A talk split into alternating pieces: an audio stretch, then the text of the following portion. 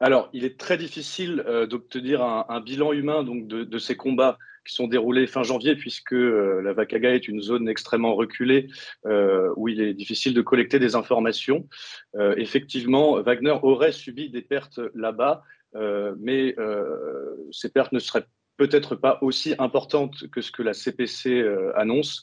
Euh, il faut prendre avec des pincettes, effectivement, les déclarations de la CPC, puisqu'elle est partie au conflit et que l'information euh, fait partie de la guerre informationnelle, fait partie de, ces affrontements. Alors, Charles, vous dites que ces combats se, déroulaient se sont déroulés vers la frontière soudanaise. Qu'est-ce que cela traduit dans l'évolution du conflit en Centrafrique entre ces groupes armés et, le gouvernement et les troupes gouvernementales appuyées par Wagner. Euh, eh bien, d'abord, euh, il faut voir qu'on est arrivé euh, à la fin d'un cycle de dix ans depuis le dernier putsch militaire commis par des, rebelles en Centrafrique, et on peut craindre que ces combats augurent d'une nouvelle tentative de déstabilisation en Centrafrique. on voit une augmentation forte de l'activité rebelle centrafricaine dans, le pays, et peut-être la la nouveauté, c'est euh, euh, cette, imbrication euh, interrégionale entre le Soudan, le Tchad et la Centrafrique, avec des, tensions dans chaque pays qui, s'exportent dans les autres pays. Il faut rappeler donc qu'on a au Soudan donc ces, deux factions, l'une pro-occidentale, l'autre pro-russe. Nous avons la Centrafrique qui est donc un allié de la Russie et le Tchad un allié de la France.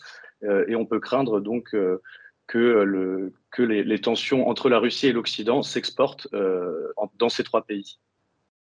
Alors, Wagner est présent en Centrafrique depuis 2018. Quel est un peu son, son, apport dans la lutte contre euh, ces groupes rebelles euh, et face aussi également à ces accusations que, que le groupe s'intéresse plus aux mines, aux mines du pays?